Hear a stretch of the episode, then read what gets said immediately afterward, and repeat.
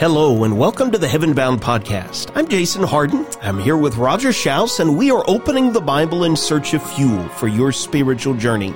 This is where we talk about life, the way it was meant to be, and what it means to be a disciple of Jesus in the 21st century. We truly appreciate you joining us on the journey today. It is the last Friday of April. We actually kicked off a five part Fridays in April series on April 1st, April Fool's Day. And we've been exploring this month Fools of April. If you missed any of those, we would certainly encourage you to go back. In part one of this five part series, we looked at the fool who says there is no God. Part two, we asked from the book of Proverbs what makes a fool a fool. Part three, when to answer a fool and when to keep silent. Last Friday, we looked at the rich fool in one of Jesus' parables. And Roger, today we go to the writings of the apostle Paul and this interesting phrase, fools for Christ. Yes, and this is an occasion where as we've gone through the series, we've noted that the word fool is the strongest word God uses. And you don't really want to be called a fool by God. But here Paul is talking about how the people were referring to the Christians and particularly the apostles as fools. 1 Corinthians 4 verse 10, we are fools for Christ's sake, but you are prudent in Christ. We are weak, but you are strong. We are distinguished, but we are without honor. And so what we want to talk about is this expression that we are fools for Christ's sake. Earlier in the book of Acts, as Paul was preaching in different places, we kind of get this idea. So in Acts 17 and in verse 32, as he's talking about the resurrection of the dead, some begin to sneer but others said, We will hear you again concerning this. And then again, just a little bit later in the book of Acts, in Acts chapter 26 and in verse 24, as Paul was there with the Roman officials, Paul was saying this in his defense. Festus said in a loud voice, Paul, you're out of your mind. Your great learning is driving you mad. So that first century message of a resurrected Jesus Christ seemed foolish to the world. It just seemed so different. They had a, their own gods, and their gods didn't die, and their gods were not like this Jesus. And so the message of salvation through Jesus Christ seemed to be foolish. And that was a tag that they put upon the apostles that you are fools for Christ's sake in the first chapter of the book of First Corinthians, Paul kind of ex- extends upon this, and this is really where we want to kind of park it for just a little bit and talk about some of these things. He says in verse 18, For the word of the cross is foolishness to those who are perishing, but to us who are being saved, it is the power of God.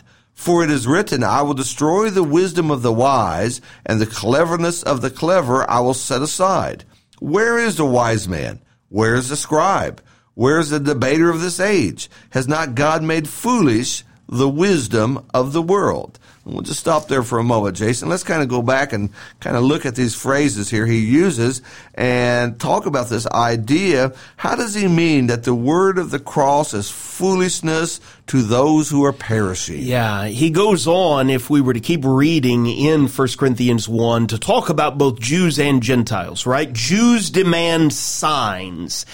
And the idea of a Messiah crucified is not the sort of sign that Jews would be looking for, right?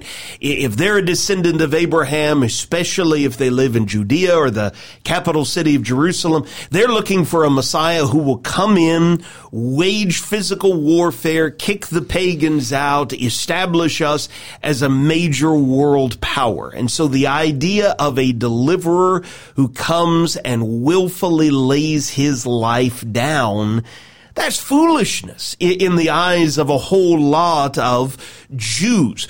Greeks, on the other hand, 1 Corinthians chapter 1, he says, seek wisdom. And the idea of a, a, a, a God in the flesh who would make himself weak to the point of death. Uh, the, the idea of a God who would wash the feet of his own students. The, the, the idea of a God who would spend time with the lowliest uh, of the low, the outcasts. Um, that, that's just not the sort of wisdom that Greeks would be looking for, right? They, in their minds, their gods and their goddesses were up on Mount Olympus and uh, those gods would be served in whatever way they prescribed. And, uh, you know, that would be the good life to go up on the mountaintop and, and just luxuriate up there.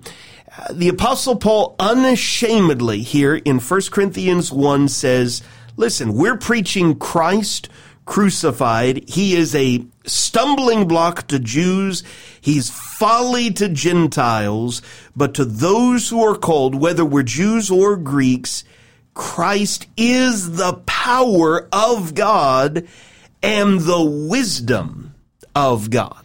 And it was that wisdom of God that created the whole world. Yeah. You know, their, their uh, Greek mythology has Atlas, and he's holding the whole world on his shoulders. Well, Jesus didn't come to earth looking like that. And Jesus walked among them and he looked like one of the, just the common people there. And so he didn't have that image that the world thought that he should have. Now, in this 1 Corinthians 1 passage, Paul continues on and says in verse 26, For consider your calling, brethren, that there are not very many wise according to the flesh, not many mighty, nor many noble but God has chosen the foolish things of the world to shame the wise. God has chosen the weak things of the world to shame those things which are strong.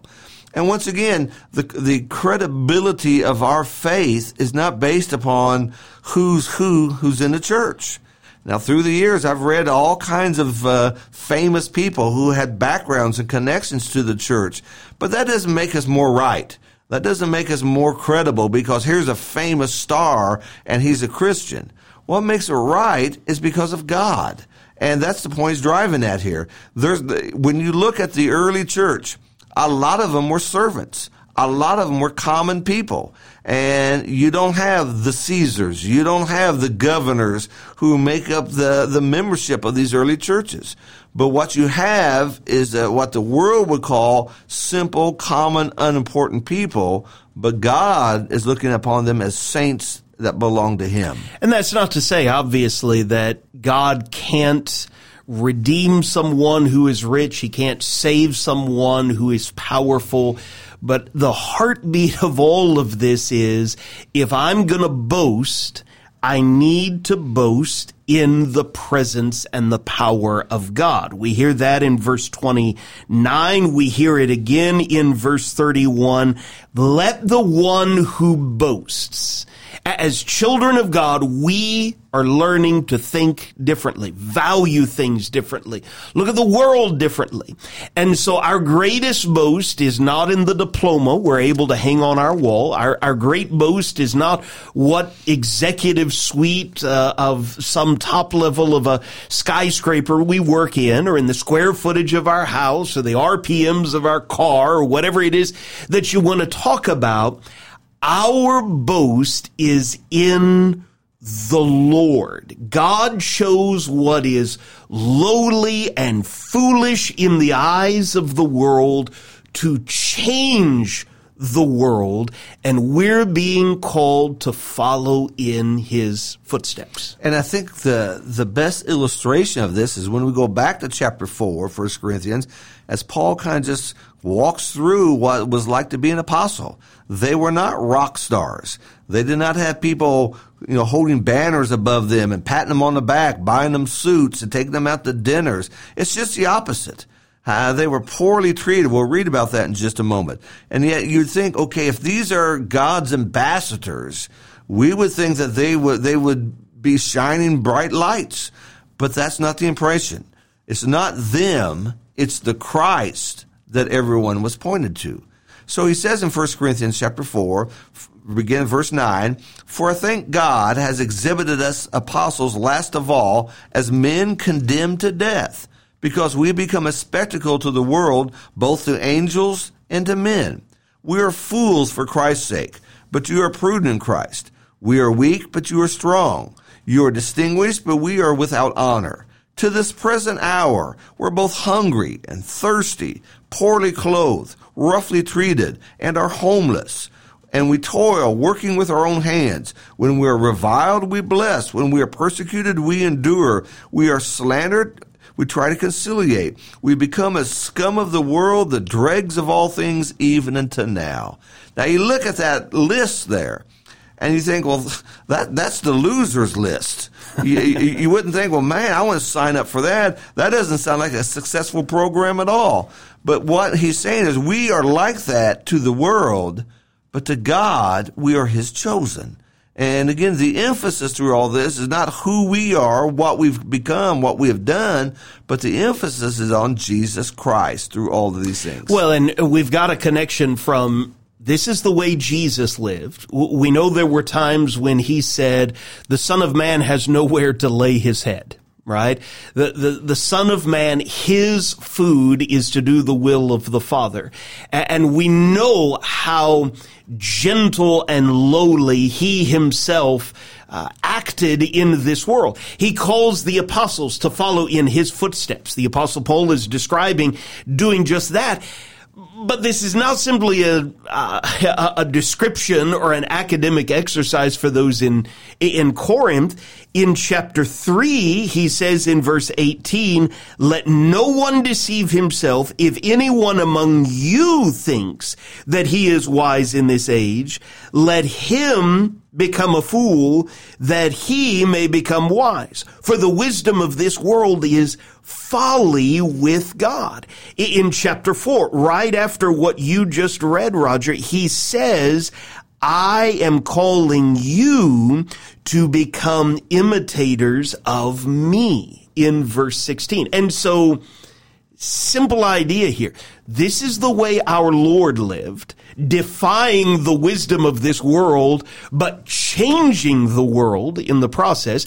This is the way the apostles lived. And we hear the accusation in the book of Acts. These men have turned the world upside down.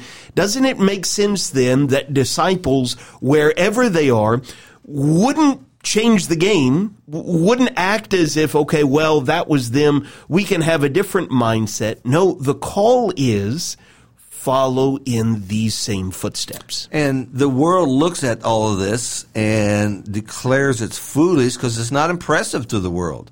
Uh, what the world wants is, is big buildings. What the world wants is big organizations, big movement, big, you know, just everything big, big, big. And it's hard for Jesus to impress upon people that he was humble if he was living in the mansion. It's hard for Jesus to say, everybody come to me, but if he only surround himself with the best of the best. Jesus didn't do that. Neither did his followers then, neither did his followers today. And so when the world looks at us, it might think, wow, you're just not much. You, you don't have much going on here.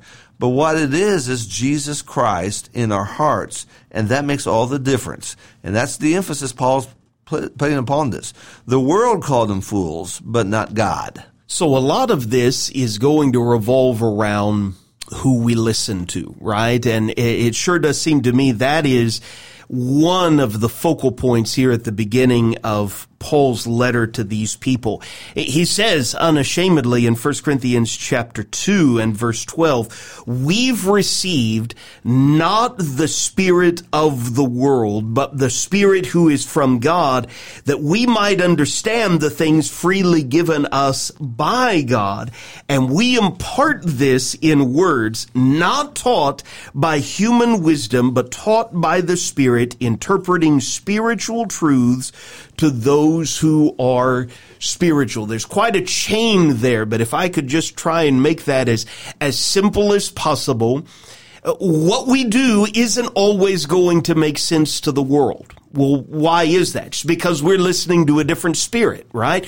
We have a different savior, a different sort of leader. We have a different sort of aim. We're part of a different kind of kingdom. I'm reminded of Jesus as he stands before Pilate, the Roman governor, and Pilate saying, don't you know that I have authority either to release you or to have you crucified?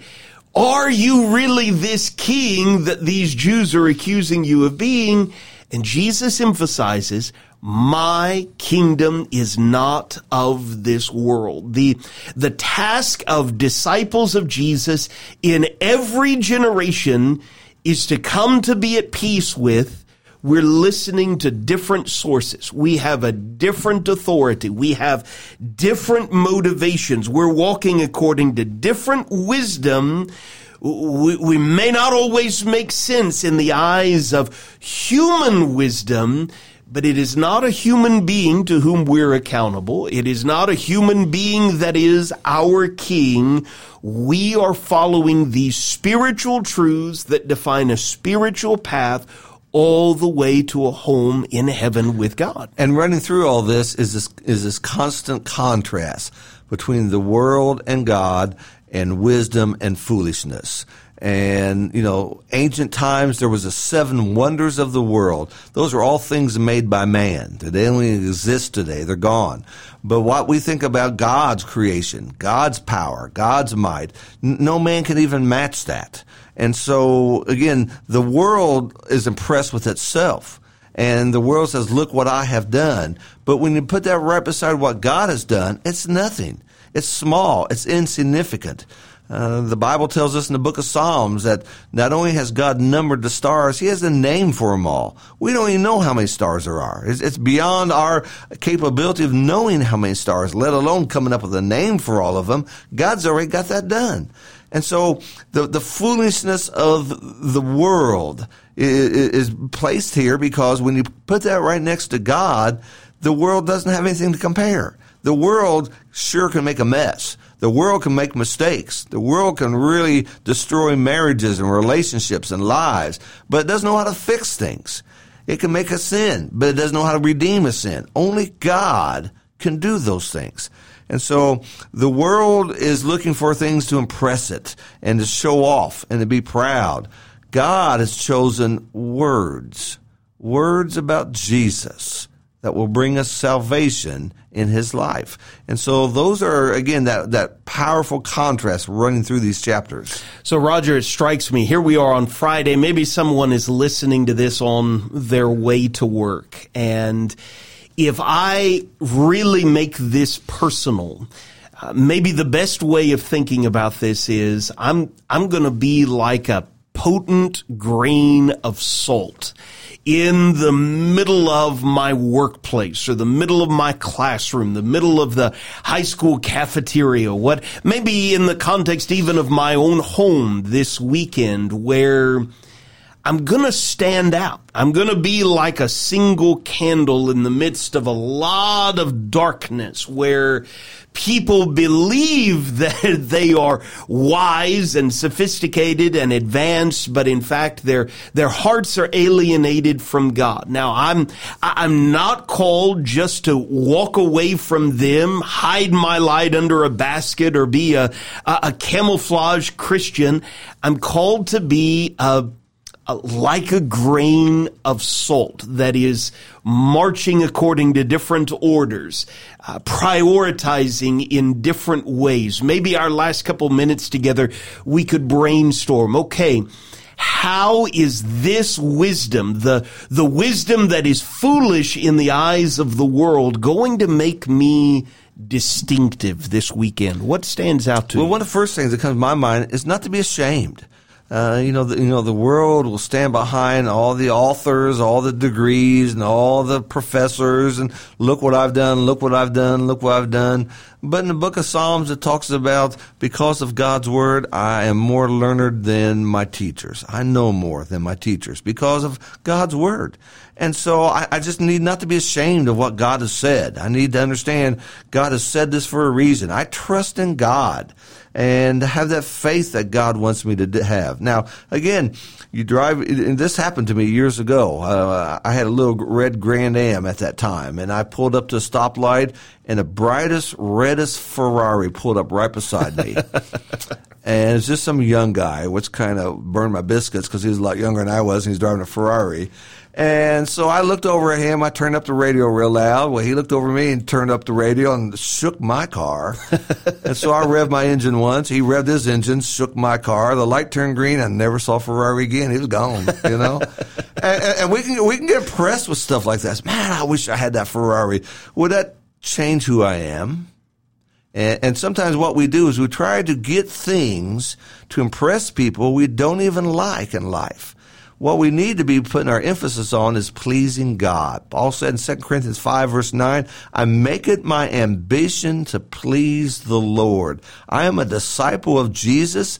I belong to Him. I'm going to heaven. What, what can I add to that? It doesn't matter after that. Yeah. And, and, I think those are some of the things that will help us to keep that perspective. You'll stand out. You'll be different. Uh, as the apostles were mocked and ridiculed, you may be mocked and ridiculed for uh, what you're doing. You know, why aren't you after this? Why aren't you after this? Why don't you pay $500 for a pair of tennis shoes? Well, I think they're kind of dumb to pay that much for that money. But, you know, why don't you do this? Why don't you do this? I read the other day about some guy in L.A. and he had two watches stolen, and his watches cost sixty thousand dollars each, and he had two of them. And I'm just thinking, why? Yeah. Why? And I'm sure he he was kind of proud of those things, but you know, you think about how many people could have been helped by that money, or what good could have been done by that money. And he had two watches, and they were stolen. Yeah, yeah. Being a fool for Christ, it, it very well may involve being on the outside looking in at times. You know, this Friday night, uh, perhaps everybody in the office is going out to the bar and you know what sort of things happened there and you know how easily inhibitions fall and how easily then that leads to further immorality and to be willing to say, no, I'm not going to do that and here's why. I mean, there, there are coworkers perhaps who would view that as foolish. Don't you know in order to get ahead, you've got to go with the flow? Or don't you know that Sunday is your one day to do whatever it is that you want to do? Why in the world would you prioritize church on a beautiful Sunday morning over meeting us on the golf course or out on the lake? There are a variety of ways that we're walking in a different direction, swimming upstream from this world. But those who are fools for the sake of Christ have nothing to be ashamed of. Absolutely. And you'll hear lots of times in this context people saying, well, everybody does this. Everybody believes this. Every, you're the only one who doesn't and you just smile and said, "Yeah, that's right, probably right." But just me and Jesus. That's all that matters. Just me and Jesus. Yeah. Fools of April. We've covered a lot of ground and Lord willing next Friday we will shift gears with a brand new Friday series for the month of May. But Roger, I appreciate you joining me today. We appreciate all of you for listening to the Heaven Bound podcast. Roger, I was sharing with you, both you and I have done a fair amount of traveling this spring. It has been so encouraging to me to hear from people multiple states away who are listening to this program as they mow the grass or run on the treadmill or head off to work, whatever it is. And it is so encouraging to hear that so many have a hunger and a thirst for the things of God. We appreciate that. We hope this episode has helped you set your mind on things above and given you a little more fuel for your journey this weekend. Always remember when you're walking with Jesus, you're heaven bound and the best is yet to come.